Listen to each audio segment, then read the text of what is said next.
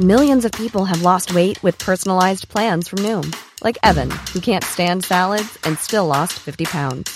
Salads, generally, for most people, are the easy button, right? For me, that wasn't an option. I never really was a salad guy. That's just not who I am. But Noom worked for me. Get your personalized plan today at Noom.com. Real Noom user compensated to provide their story. In four weeks, the typical Noom user can expect to lose one to two pounds per week. Individual results may vary. It's that time of the year. Your vacation is coming up. You can already hear the beach waves, feel the warm breeze, relax, and think about work. You really, really want it all to work out while you're away. Monday.com gives you and the team that peace of mind. When all work is on one platform and everyone's in sync, things just flow wherever you are. Tap the banner to go to Monday.com.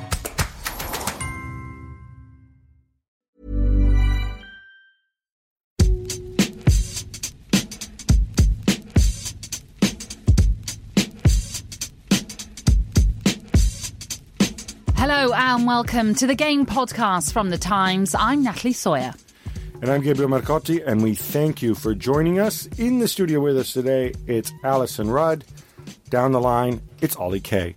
It's been a weekend where shocking events off the field have overshadowed football. On Saturday night, after Leicester City's game with West Ham, the Leicester owner, Vichai Srivaddhanaprabha, was among those to lose his life when a helicopter carrying him and four others crashed outside the King Power Stadium. Under his stewardship, Leicester, despite odds of 5,000 to 1, won the Premier League title in 2016, perhaps the most incredible league title victory in the history of English football. Henry Winter spent Sunday at the King Power Stadium and joins us now. Um, Henry, the, the, city of Leicester is in mourning, and, and, he really did have a special bond with the players and the fans. Yeah, and it wasn't just the city, it was the whole county, and it stretches beyond that, you know, around the world, obviously to Thailand, where Vichai was born and where his business empire is. So, no, I mean, it's, it's huge. What I found particularly interesting and, and moving yesterday, and what's the, the outpouring of emotion. All very quiet, all very respectful. No one raised their voices. I mean, really, all you could hear at times was just the sort of rustle of the, the, the cellophane around the uh, around the flowers. Um, but the outpouring of emotion on social media, and also people from other clubs turning up and leaving tributes to say, you know, we're Liverpool, we stand by you. We're Celtic, we stand by you. You know, we're Nottingham Forest, Wolves, local rivals, Derby County. You know, fans from those clubs. And I think there was a there's a broader element here is that people appreciated. They almost wanted Vichai to be owner of their club, and you know, Leicester. You know, he he chose Leicester, and we all know the extraordinary eight-year journey that that, that they've been on, particularly with with the title. So I just think he, he, he struck a chord with, with fans throughout football as well as within the city of Leicester. He was also uh, so emotionally invested in Leicester, as you, as you say, Henry. He donated millions, didn't he, to the to the Leicester Infirmary and to Leicester University. He did. He was interesting talking to a couple of the uh, the local radio reporters who cover the club on a on a on a daily basis. New Vichai, Leicester City fans themselves, and, and, you know they just talked of the you know the, the, the, little things. Whenever he would, whenever he saw them, he would shake their hands and wish them well, ask after their family. He was quite sort of almost old school paternal in that sense, and and that sort of emotional largesse, you know, extended to financial largesse. You say with two million to the, uh, the to to help the children's hospital. Um, a million pounds to the university, and just all sorts of things like you know the, the, the, fans talked about what he he did for them on his birthday. There'd be sort of free beer, and it might seem little things, but in an age when owners increasingly are distanced from fans and fans feel increasingly disenfranchised. Vichai was trying to reverse that trend, not because he wanted to be different from other owners, but because he was just wanting to be him, and that involved being community minded.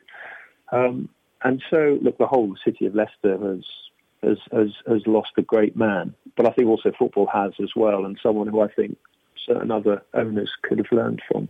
I was struck by when I heard the news by the the parallel with another uh, helicopter crash. I think roughly 20 years ago, um, involving Matthew Harding at Chelsea, who who had also poured enormous amounts of money at the club was also very much invested in the club, going to the pub with fans before games and stuff like that. And who also had a tremendous impact as well, because certainly without Matthew Harding, there would have been no sort of Hoddle, Gullit, Vialli at, at Stamford Bridge, and there probably would have been no Roman Abramovich either. Alyson signaling to me Alyson. Just, just, that I wrote his book. I was going to write his. He asked me, Matthew Harding, I know knew him really well, and he asked me to help him ghost his biography. And then a few months later, he died in that helicopter crash. And I decided, out of a sense of duty, perhaps, I would carry on writing it. It was a really difficult book to write because he was, um, like so many chairmen of football clubs, his non football activity was quite mysterious and maybe slightly dodgy as well. So lots of people were like, you know, trying to piece together how he got his money together and what sort of business money was and what reinsurance, his, wasn't it? It was reinsurance, but there, it was complicated. It wasn't just straightforward. And the world of reinsurance is complicated. So I had to put together um, a picture of what makes somebody want to become the impetus behind a club that they love. But yes, it's it's similar, similar in that the fans of Chelsea had just started to really warm to Matthew Harding. They didn't get a chance to know him well enough, but he was magnanimous. He was the opposite of Ken Bates, who he ended up being in a rivalry with. And Ken Bates didn't like him at all.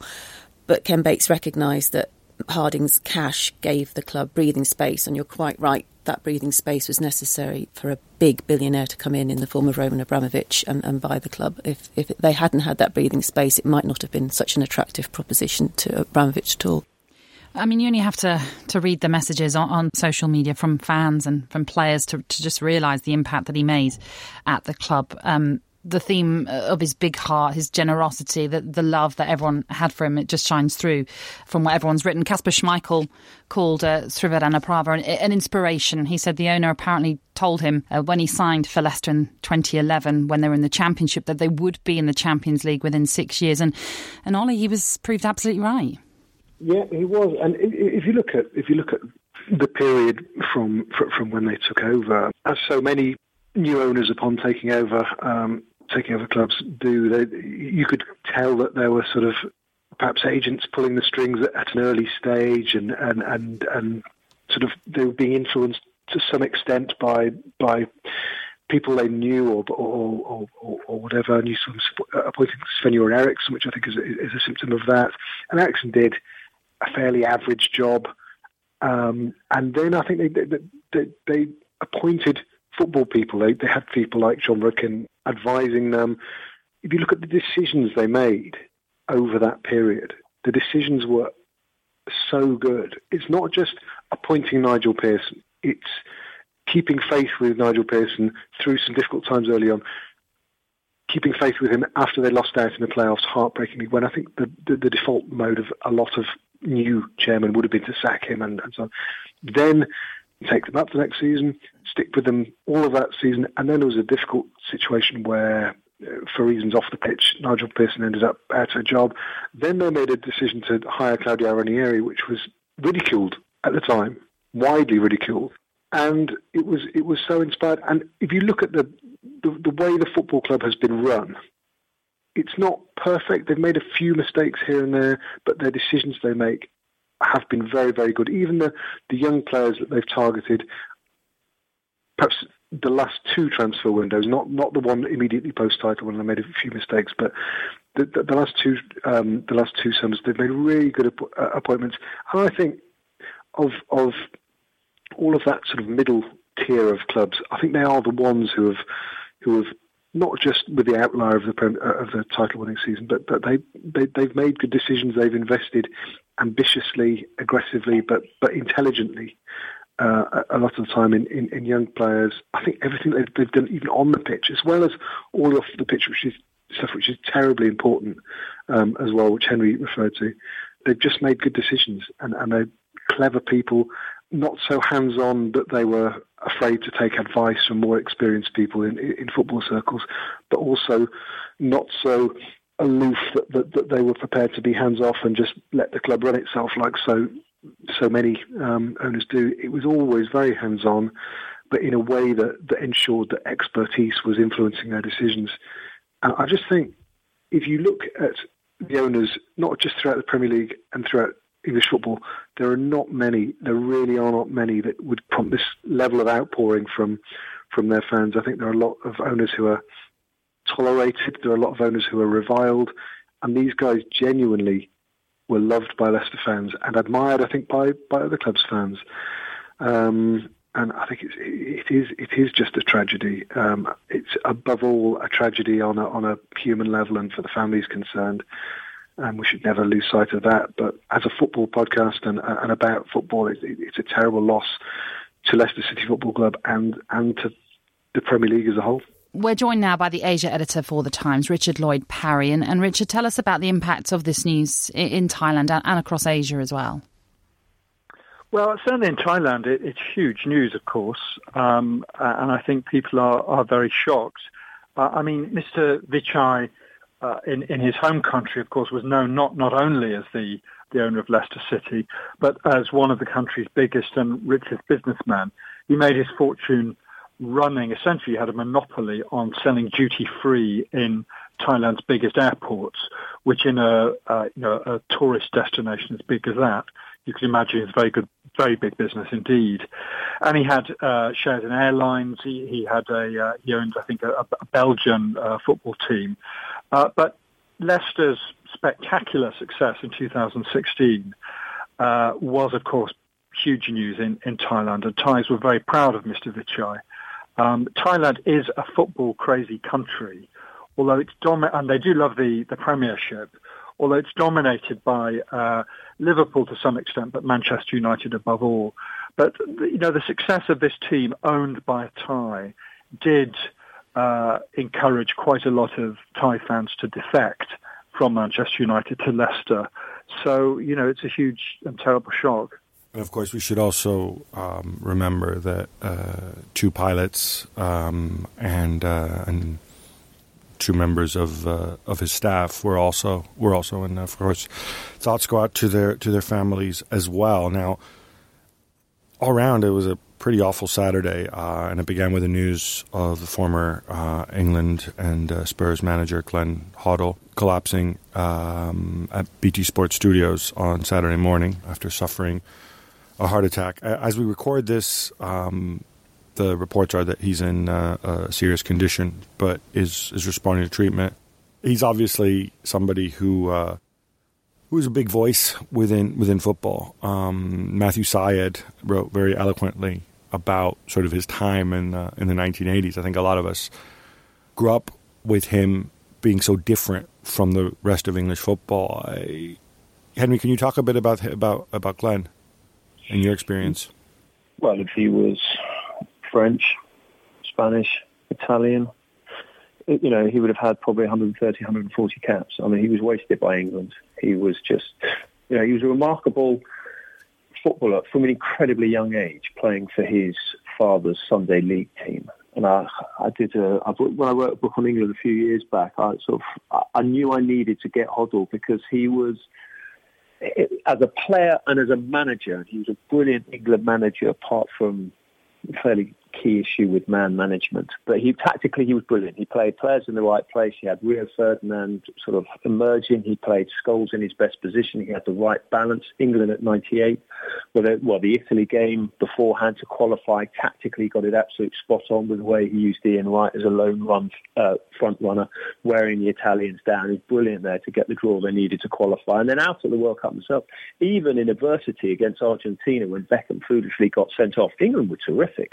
The way that Glenn, with his tactical nous, got Michael Owen and Alan Shearer playing out wide where Beckham had been and, you know, taking in turns to, do, to shuttle up and down the flank. He was absolutely brilliant. Um, really, really good manager. Uh, but just as a player, you go back to, you know, those very early ages when it was the dark ages in English football, and there were dinosaurs roaming across the pitch. And and, and Glenn, he, he he told me about what it was like when he was playing for his father Sunday team. He was about sort of 13, 14 with this sumptuous skill, and he was sort of dribbling past people and these you know these real hard ethics types. you know, would just say to him, "Do that again, and we're going to break your leg," and he would carry on. And people, you know, the, the whole Glenda thing, as he was slightly derided, you know, he was he was tough because he had to be tough because he had all that skill and he knew he was going to get nailed. The thing about Glenn Hoddle is that people listen to him on the television. I know he divides opinions. If you sit down with Glenn Hoddle, you have an hour in his company just talking football. He's it's just enlightening. I mean, I've long talked to the FA, and as ever with these things fail, to try and get him to have some role at the heart of St George's Park to bring his vision alongside a more nuts and bolts admin man like Dan Ashworth, who's now leading on. And I think it's been it's been very encouraging in, in, in recent months where Gareth Southgate invited him back into the fold. You saw Harry Maguire tweeted that picture the weekend about how proud he was to have met Glenn Hoddle. Hoddle going into the dressing room, passing you know the shirts on to some of the new players as well. You know he is English football hasn't used Glenn Hoddle properly, and he really has been a prophet in his own land, but ignored, which is which is sad. And you can see that you know the the Sunday papers getting proud with all their with all their sort of comments and observations on what a magnificent football man he is, and we should remember that. But we also should remember that the FA and English football and England managers didn't treat Glenn Hoddle properly. I think from all of us here, um, we want Glenn to get well real soon and, and to see him back out there.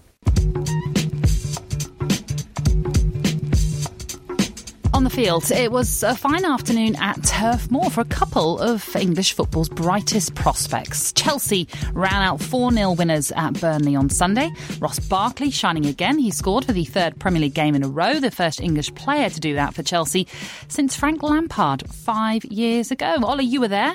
How impressive is Barkley right now?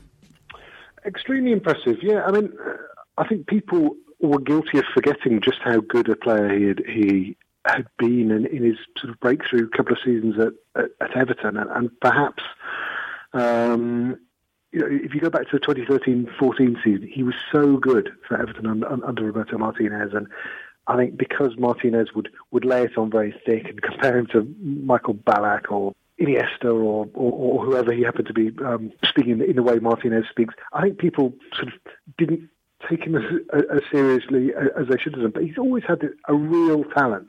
I don't think he really had kicked on over the last two or three years under different managers, under Koeman and and and obviously the injuries at Everton last season, then the, the move to Chelsea, which didn't work out at all initially. But I think what we're seeing now is, is, is a young player who has still got a lot of development to do, but but has got so many of the raw materials and so many good technical qualities, and we're seeing him being indulged and trusted and encouraged by by a manager uh, in Sarri who loves that kind of player, loves loves technical players, loves energetic technical players in particular, and he is thriving. He really is thriving. I know. I know people will talk about it being a you know j- j- just a few games and oh it was only Burnley yesterday, but. It, it was it was a defence splitting pass against Spain a couple of weeks before that. It, it's been very good performances all along. He's been weighing in with goals, and although people will look at the goal yesterday um, as being the, the, sort of high point of his uh, of his performance, I thought the pass, the instinctive sort of control and pass for the first goal um, right away, it was so it was so quick, and it came from Jorginho, Pedro, Kante, then to Barkley, and it was Barkley sort of controlled it and passed it almost in one movement to Morata, who, who, who scored. And it was just a really, really good performance um, by a player who, who really is thriving, and it's and it's really good to see because if he's on form, I, I think he I think he walks into the England team. I really do. Well, it's certainly very promising for England. Alyson. Yeah, no, it's. Um, I think we're going to end up talking about Sarri the way we talked about Pochettino and just helping English players because Sarri said he, has got these young players at Chelsea, and some of them we don't even talk about because they're, they're, all out on loan or whatever. But the, he, he says in English football, um, there is technical ability. Don't you know? He, he, believes it's there, and and the the physicality and the pace that you were talking about, Ollie. But he says tactically they're a bit behind. And then you think, oh, is that is that true? And then Ross Barkley himself says, I just wasn't taught. I was just because I had talent. No one taught me how to be tactical.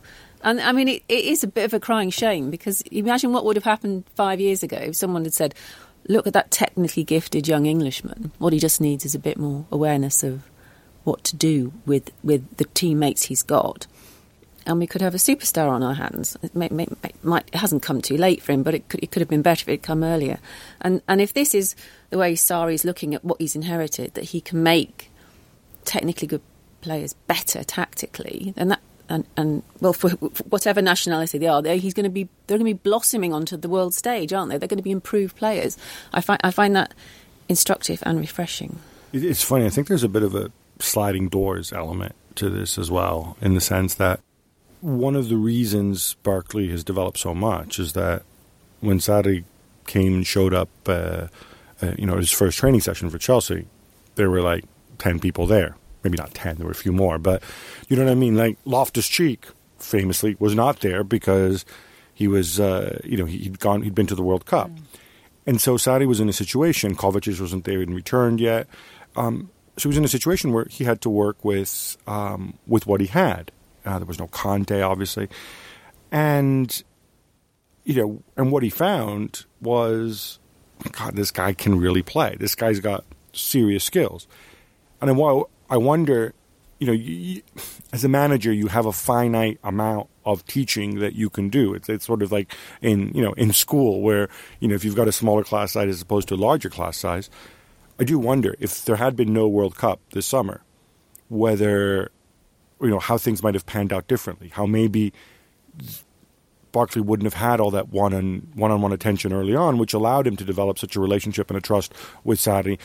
Maybe it would have gone to Loftus Cheek uh, in, instead. It's it's always odd, and we often don't appreciate the fact that these are human beings who who build relationships, especially you know for guys who who aren't necessarily considered superstars by their club, but sort of just another guy in the squad, which I think is where where Barkley and indeed Loftus Cheek were at the beginning of the summer. I, I wonder about Loftus Cheek though. All the he scores a hat trick in midweek. People were joking about how he wasn't getting in the squad. Ha ha ha. Obviously, he gets in the squad this week. He's on the bench, also because Hazard's not there. Pedro gets injured. He comes on. He scored late. Is that his position, the one he was playing in? Is, is that where Sarri sees him, or was it a case of perhaps Sarri wanting to shoehorn him into the side just to make sure he kind of got kept the momentum going and he got a, a, look at him against real opposition. Yeah, I think it was the latter really. I don't I, I don't think many people would see his position being sort of wide in a front three. Um, it was great that he scored and, and he played okay in the second half, but he, he wasn't at the level of Barkley. He wasn't at the level that you would expect of Pedro in that position or of Hazard or Willian in that position. I think the reality is that, that they have three arguably four players competing for, for, for one of the three places in, in central midfield, and they're Barkley, they're Kovacic, Loftus Cheek, and, and Fabregas. And it's to Barkley's immense credit if he if if he's the if he's going to emerge as, as the one, or even as one of the two, um, alternating with with Kovacic. But but Loftus Cheek, I, I mean, it's I found it slightly uncomfortable where, where the other night where people are sort of talking about him. Um, having actually proved he can um, he can do it um, at, at, this level when it when it's a performance um, against who was uh, BATE Borisov in the Europa League. You know, I, I, wouldn't have thought that was the greatest performance of his, of his career at the, at the highest level. It didn't have to be, but he is. He's a player who who was in the England squad last season or for the World Cup because because he performed to a certain level, and I think the level now required of him to get into Chelsea's even, even on Chelsea's bench uh, this season is probably higher than the level he, he had to get to to get into the England squad. I think he's at the wrong club this season. I, I think it's right that they should view him as a long-term prospect. But if if they were to, you know, having signed um, Kovacic, having reintegrated Barkley uh, um, with Fabregas already and your and, and, and Kante and Jorginho, I I think he I think the ideal thing for him at, at 22 is it? Yeah, 22, 23 in January would be to be playing week in week out like he was at Paris last season. I, think Sarri perhaps to some degree learned his lesson last season about the lack of the lack of rotation, and I think we might see more of it as people become more comfortable. I think one of the issues, I mean, spoken to maybe one or two members of Chelsea's coaching staff, is that if you send Loftus Cheek back out and he goes to play, well, like last year with with Roy Hodgson, does he really develop? Or does he just kind of play as like, yeah, you're the freewheeling attacking midfielder, and you know we have Wilf, Wilfried Zaha here, and you know, you get the ball to him and then you shoot from 30 yards out, and it's just a totally different experience. It's it's got, I mean, and I'm not saying that Hodgson's a bad coach or they play bad tactically. No, but they play tactically the way a team like Crystal Palace should play in their position. So I think there's a dynamic there where, from the club's perspective, they're not sure how much benefit he actually gets if, if he goes out. But isn't there also the, the learning of other players and being around other players? So That's the Phil Foden argument. Yes, exactly. I mean, there's nowhere Phil Foden could go. Yeah, I'm sure Phil Foden might be good enough to start for, for half the teams in the Premier League. Mm. But is that necessarily going to help his development right now, as Ollie said? I'm not sure. Millions of people have lost weight with personalized plans from Noom, like Evan, who can't stand salads and still lost 50 pounds. Salads, generally, for most people, are the easy button, right? For me, that wasn't an option. I never really was a salad guy. That's just not who I am. But Noom worked for me. Get your personalized plan today at Noom.com. Real Noom user compensated to provide their story. In four weeks, the typical Noom user can expect to lose one to two pounds per week. Individual results may vary. It's that time of the year. Your vacation is coming up. You can already hear the beach waves feel the warm breeze, relax, and think about work. You really, really want it all to work out while you're away. Monday.com gives you and the team that peace of mind. When all work is on one platform and everyone's in sync, things just flow wherever you are. Tap the banner to go to Monday.com.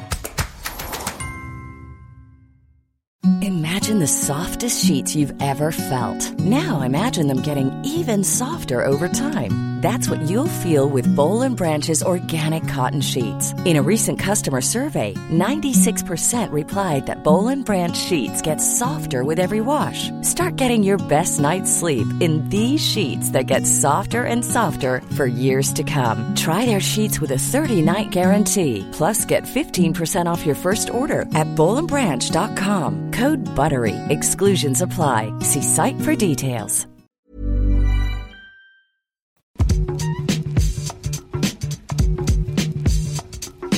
This season, with your subscription to The Times and the Sunday Times, you can watch every highlight and every goal from every game in the Premier League. It's just £8 for an eight week trial.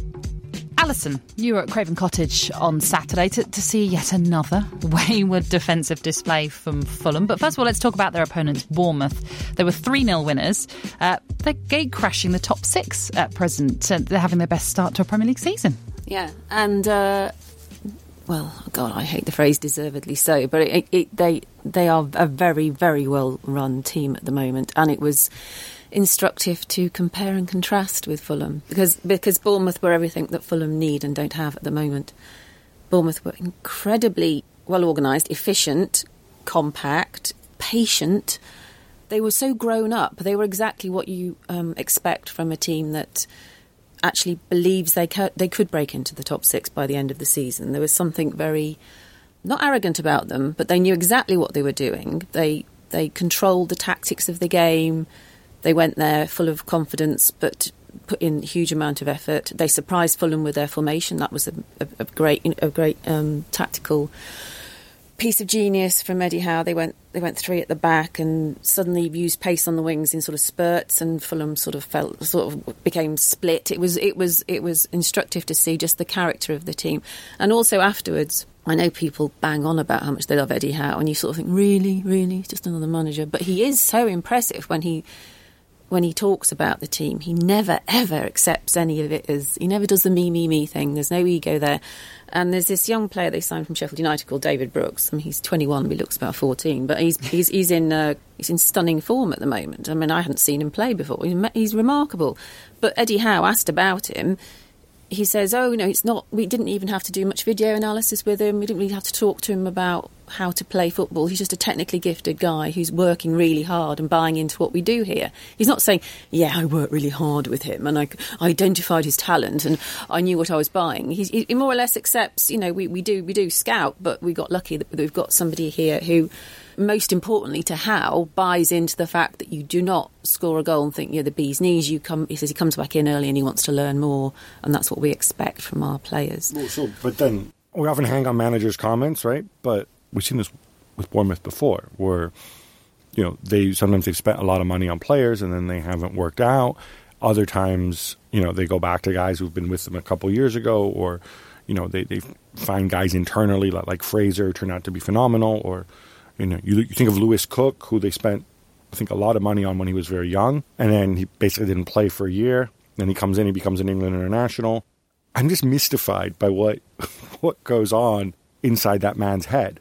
And I think actually, and it's great that he's humble. And obviously, I don't think any manager says, "Hey, you know, Loftus Cheek. Oh, now that you scored a goal, I really want you to to, to, to walk around with swagger and think you're the bee's knees." I mean, everybody's going to preach humility. What I find interesting is I think he just sees the game differently. There's no Josh King, no problem. Callum Wilson, who I think you you spoke to recently, he, I remember speaking to somebody at the club a year and a bit ago, and they're saying, well, he's not the same player since his since his injury. He's also a bit lazy. I don't think he's going to work out here. And now he's back in vogue. I don't. I just don't understand this man. Like, I, I, what what he's doing is brilliant, and and it really is remarkable because you know what people forget is yeah they've spent a lot of money, but so have many other clubs. And yes, we can go back and say giving Jermaine Defoe all that money was probably not the cleverest thing he's done. But you know, you get some right, you get some wrong, and you look at this on balance, and it's absolutely remarkable that they're even in the Premier League, let alone in the top ten, and let alone having done it over over several seasons. But you say you don't get what's going on in his head. Is he not just somebody who rather than bemoan the fact it's a relatively small club with a relatively small budget. I mean, there's no such thing as a tiny amount of money anymore, but he's not he's not working with the big figures, and he can't attract someone like Paul Pogba to the club. Rather than wish it was different, he he's turned it into a positive. It's a sort of twilight world between somewhere like uh, a club that's unfashionable and, and do that sort of create barriers and it's us against the world. He hasn't created that. He's made them a warm, likable club. There's there's no sense of us against them, but he's he's he's somehow found an identity there that rather than rail against the limitations, he's made every single thing he has an advantage. Yeah, no, no, I, I don't I don't doubt that. But the thing is, along the way, we see this situation where some of the players they, they always stay at the club, but they kind of come in, they become important, and then they sort of disappear to the margins. I mean, Callum Wilson, I think, is a is actually a really good example of this. You could maybe make a case for for Lewis Cook as well. I mean, for them to spend that kind of money, right? When they, when they signed him, and it was a lot of money for a young player back then, and he was in, I believe he was an under twenty one international at the time, or whatever else. And then this guy doesn't set foot on the pitch. And what I was told is, well, you know, he had to learn learn the ways here and blah blah blah. And Andrew Surman was more productive for I mean, I don't think Andrew Surman is is a good footballer, but he's obviously a good professional and is ideal in many ways for what Bournemouth want. And getting into that mindset, and then Lewis Cook plays, and then he's a difference maker. You, you, yeah, you know what I'm saying? Like, okay, that, that, you don't get the luxury of that patience many no, times no, at other clubs. So obviously no. Eddie, Howe, Eddie which is why he stayed that. probably because he, he, knows he will have the, the, the luxury of that time. But he, he he said it again on after the game at Fulham. He said, "I expect." Flair players, wide players, attacking players, I expect them to do their, their tracking back and work really hard and be disciplined. Maybe he's just one of those managers who says it but means it. No, but he means it. And he's, he's not under pressure from the owners or the fans or from the fact he might have spent a lot of money to keep playing the player even though he's asking him to track back and he isn't. He will say, you're a great technical player, but until you, until you learn your role in the team and you're able to be defensive in the way that we, we operate, you're not coming back in. So the player learns, he comes back in. It's actually quite simple. Well, let's talk about player you mentioned, uh, Callum Wilson, who is having a very good season. He's been involved in nine goals uh, already, five goals uh, and four assists. Uh, only Eden Hazard has been involved in more. Jadon Sancho's having a better season, so there.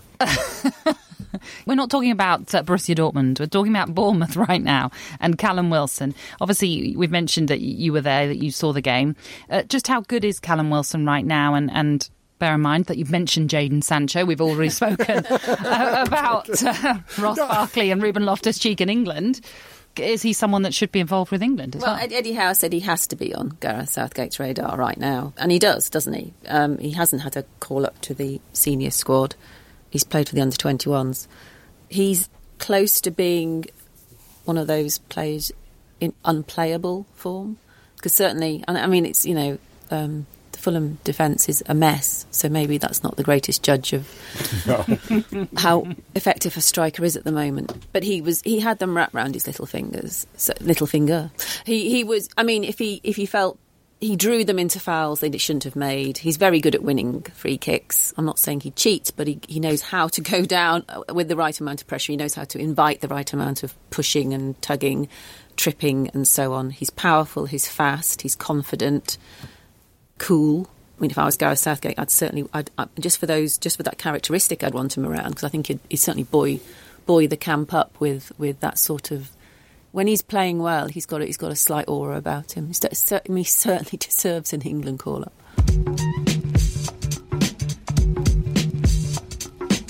It's time now for some quick hits. And Arsenal were held to a two-all draw at uh, Crystal Palace, ending their winning streak at 11. Uh, Alyson, Roy Hodgson, not happy. How did the match officials miss Lacazette's obvious handball in the build-up to Aubameyang's goal? And should we have retrospective punishment for this sort of thing? Well, they missed.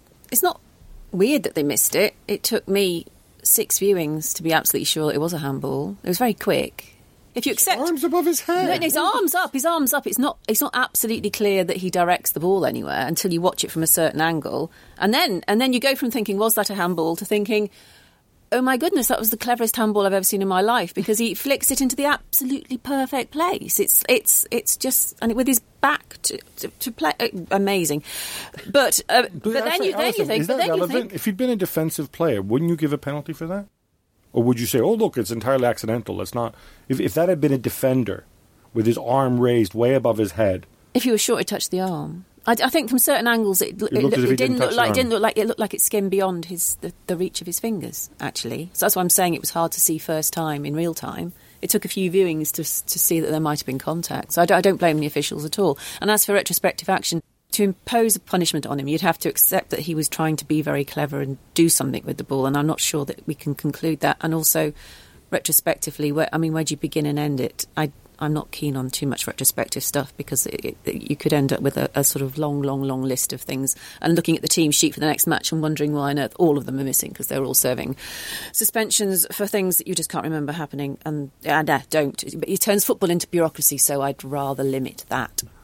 I agree with you on that, but it would also be Lacazette knows that he touched the ball. may not have been intentional, may not have been intentional, but he knows he touched the ball. And he knows that his team gained an advantage from it because they then scored. I wish we had an environment where people were encouraged to come out and say, "Hey, Rev, it was me." You know, simple as that. Well, it's a bit like uh, Kemar Roofe for Leeds when uh, he scored the, the equaliser, wasn't it? Was it the equaliser? Are you referencing the football league again? I am. I am. Yes, but he scored with he scored with his hand, didn't he, for, for Leeds the other night? And uh, it was only at the end when he said, "Well, if the ref's going to give it, he's going to give it." Yeah, it's fine. It's a wonderful attitude to, to engender. But then listen, Granit, if, if, we're, if we're going to do was honest. right, mm. sorry, Granit Xhaka was honest. About Granit Xhaka is a good person. Manchester United overcome Everton two one, and Paul Pogba misses a penalty after a very, very, very, very, very, very, very long run up. I was actually tempted to say to throw twenty eight varies in there, that which is been good. According to our high tech calculations in the Times, he took twenty eight steps for this one. According to the BBC, it was merely 26, but of course we all know they have trouble counting. Um, the weird thing is, he took a penalty against Brighton this year when he took a mere eight steps. Socrates, of course, the, the legendary Socrates, would often take no steps. And listen, any clever theories on steps and run ups and whatnot? Well, I, my theory was that he missed against Burnley and only took 20 steps, but he scored against Young Boys having taken 25. so he thought clearly the more steps I take, he's thinking short term, clearly the more steps I take, the better. And that didn't work. So he has now um, gracefully admitted he needs to completely rethink his whole step routine. I enough. actually thought I, and obviously when somebody doesn't score a penalty, it's always their fault and it's never down the goalkeeper. But if there's one where you can actually say the goalkeeper reacted well and did well. Not that well, I, though. He gave the ball straight back to him. Mm. A great whatever. keeper would have put it somewhere else. Whatever. oh, Ah, okay. Who remembers when we were all concerned about Mo Salah's goal scoring? No more, of course. He's now scored four in his last three, and Jurgen Klopp is using his whole squad, unlike last year. Uh, Cardiff lost 4 1 at the weekend. Alyson, how happy are you right now? I'm getting happier. Happier. Happier, yes. No, I mean, it's. Um, I, I'm struggling to think of something original to say because I think it's all been said, but the key to why Liverpool might just win the title this season is that Klopp does have a much bigger squad and a squad with talent in it, and he seems pretty adept at keeping those players who aren't starting happy. And he talks beautifully about the players who come in and help him out. So I think Shaqiri got some love this weekend. He he's great man manager.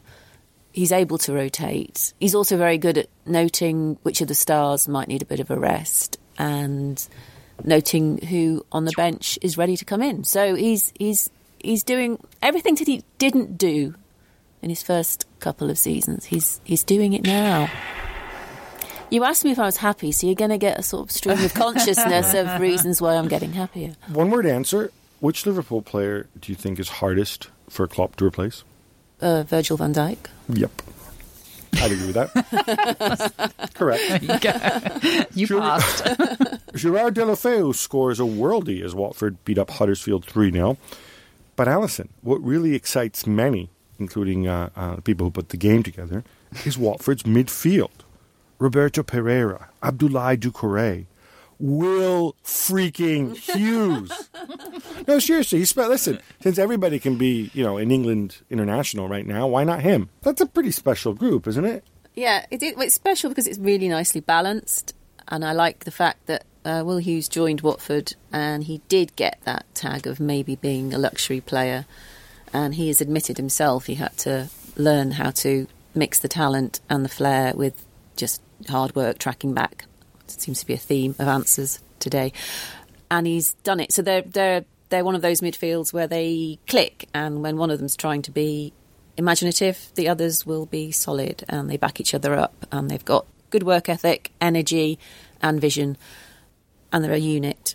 And I, I admire any manager that can incorporate Will Hughes because I've I've always been a fan of his his flair, and I haven't liked the way he sort of would often get substituted or seem to sort of slowly become flimsy during a match. He seems to have found that robustness that he needed. Fun fact about Roberto Pereyra, uh, which I haven't looked up to see if it's accurate, but somebody who knows their stuff tweeted this the other day. Roberto Pereyra, Manuel Lanzini, and Erik Lamela were all on the same, according to this person, on the same River Plate team, managed by a guy named Diego Simeone, who were relegated for the first time in their history a few years ago. Again, look, check it out. I haven't had time to do it. If it's true, I think it's pretty unbelievable.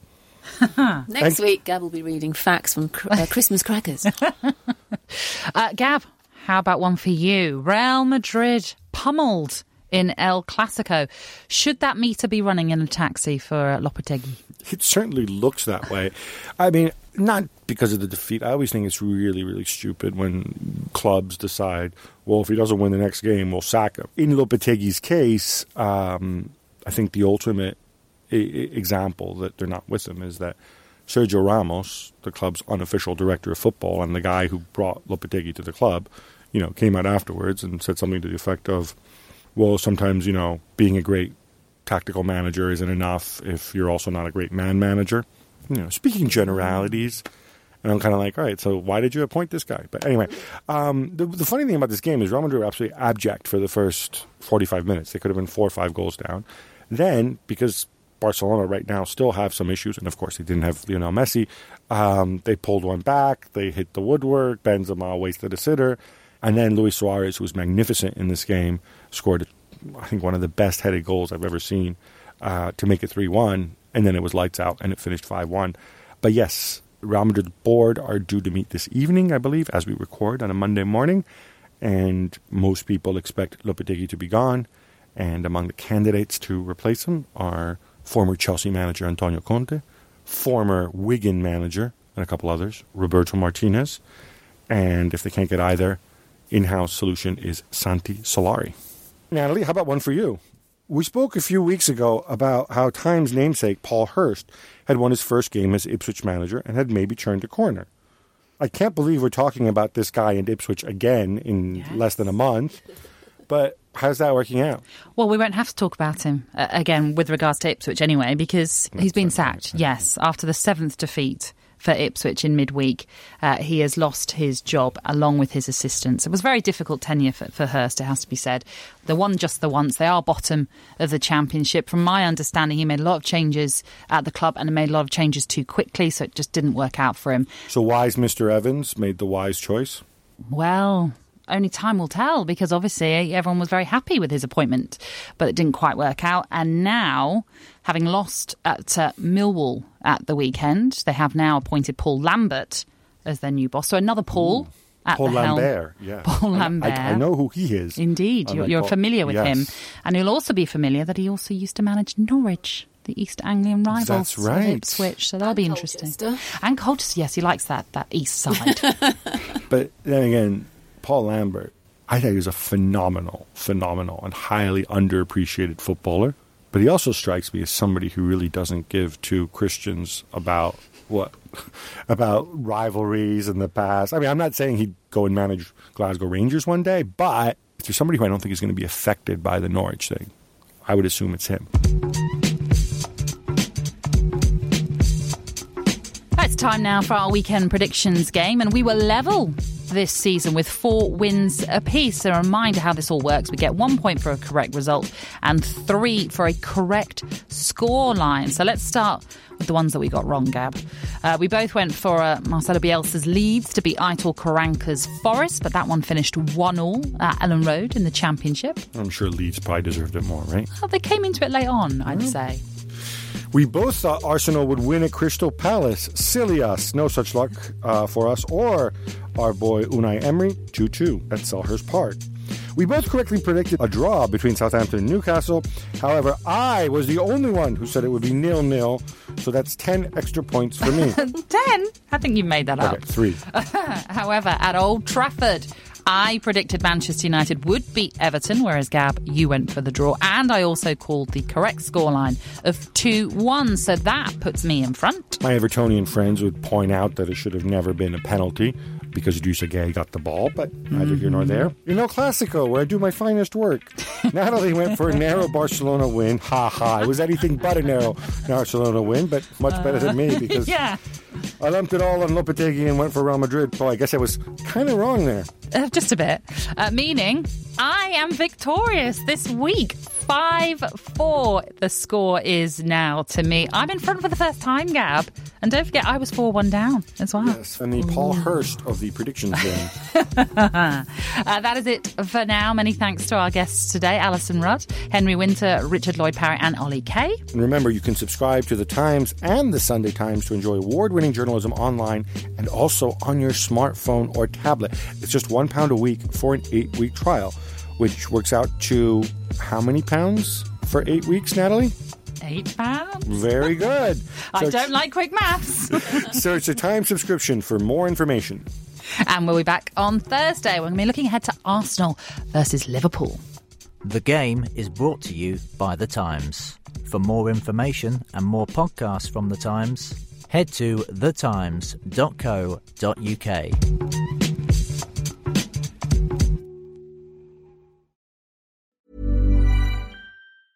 Planning for your next trip? Elevate your travel style with Quince. Quince has all the jet setting essentials you'll want for your next getaway, like European linen, premium luggage options, buttery soft Italian leather bags, and so much more. And is all priced at 50 to 80% less than similar brands. Plus, Quince only works with factories that use safe and ethical manufacturing practices. Pack your bags with high-quality essentials you'll be wearing for vacations to come with Quince. Go to quince.com slash pack for free shipping and 365-day returns.